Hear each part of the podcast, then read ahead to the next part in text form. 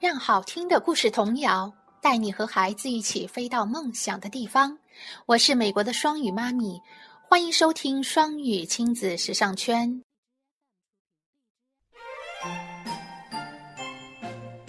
窗边的小豆豆，作者黑柳彻子，翻译赵玉角，演播茉莉。仅将本书献给已逝的小林宗作老师。是胆量，又可怕又臭又好吃的是什么？这个谜语，小豆豆他们已经猜了好多遍，但仍然觉得非常有趣。大家明明知道答案，但还是说：“哎。”那个又可怕的谜语，你猜猜看。这样互相出谜语来猜，大家都觉得很开心。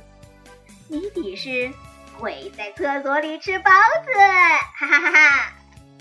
今天晚上八学园的试胆量活动，结果就像这个谜语那样，又可怕又痒又好笑的是什么呢？哈在礼堂里搭帐篷露营的那个晚上，校长先生说，晚上要在九品佛的寺庙里做一个试胆量的活动，想做妖怪的人请举手吧。顿时，大约有七个男孩争着当妖怪。结果当天傍晚，大家集中到学校里的时候，想要当妖怪的男孩们拿出各自做的妖怪衣服，说道：“这回可要吓你们一大跳啦！”然后妖怪们就埋伏到九品佛庙里的某个地方了。剩下大约三十个孩子，五个人分成一组，大家错开时间，一组一组的分别从学校出发，到九品佛的寺庙和墓地上转上一圈，再回到学校来。校长先生解释说：“这是为了试一试大家能够忍受多大的恐惧。”虽说是试胆量活动，但如果害怕了，那么中途回来也没有关系。小豆豆从妈妈那里借来手电筒，妈妈说不要弄丢了。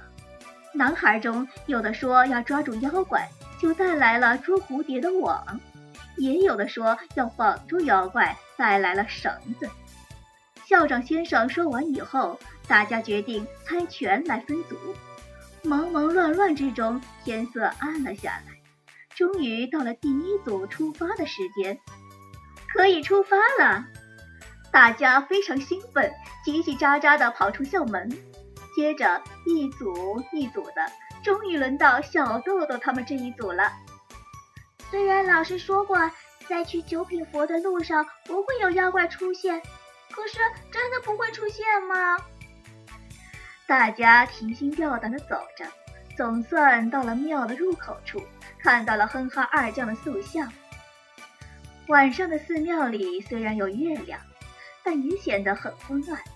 平时寺庙宽阔的院子让人觉得心旷神怡，可是今天晚上不知道会从什么地方钻出妖怪来。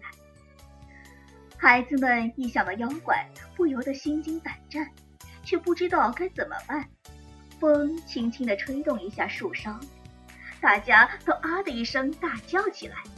脚下踩到一个软绵绵的东西，便大叫起来：“妖怪来了！”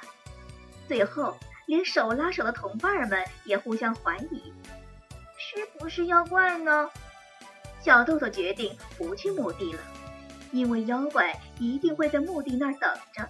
而且现在已经充分了解了什么是试胆量，还是回去为好。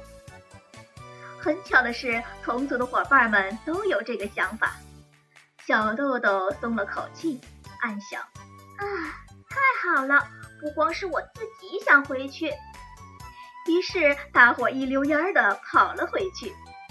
回到学校后，先出发的几组已经回来了，大家都因为太害怕了。几乎没有人敢走到墓地那里。这个时候，一个头上缠着白布的男孩呜呜地哭着，被老师领了进来。这个男孩装成妖怪，蹲在墓地里等着大家。等啊等，可是谁也没有去。渐渐的，他自己也害怕起来，终于忍不住从墓地里跑了出来，站在路上呜呜的哭，被巡查的老师发现，领了回来。大家正在安慰这个男孩时，又走进一个妖怪和另一个男孩。原来装成妖怪的孩子发觉有人走进墓地，急忙奋力跳出来，正要大叫“妖怪”，谁知正好和迎面跑来的一个男孩撞了个满怀，两个人都吓了一大跳，加上又撞得好痛啊，于是呜呜的哭着一起跑了回来。大家觉得很好笑，加上终于不必再害怕了，都安下心来，嘻嘻哈哈的笑了起来。装成妖怪的孩子一边哭，一边又忍不住笑了。这时候，和小豆豆同班的幼田君带着报纸做成的鬼脸儿也跑回来了，一边跑还一边说着：“，太过分了！我还一直在等着你们呢。”说着，他挠了挠被蚊子叮了的手脚。看到这幅情景，不知谁说了一句：“哈哈，妖怪被蚊子吃了。”大家又笑了起来。五年级的班主任王山老师说：“好了，我去把剩下的妖怪们都带回来吧。”说着，王山老师走了出去，不一会儿就把妖怪们全部领了回来。原来，有的妖怪正在外面路灯下慌里慌张的四处张望，有的妖怪则被吓得往家里跑。从这天晚上以后，巴学园的小学生们就不再害怕妖怪了，因为他们知道了，妖怪自己原来也害怕呢。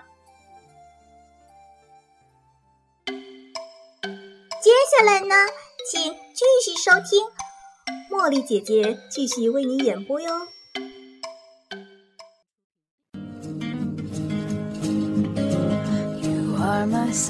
感谢收听。想收听更多中英文故事童谣和每日朗读，请关注公众微信“双语亲子时尚圈”，也欢迎更多朋友参与和投稿。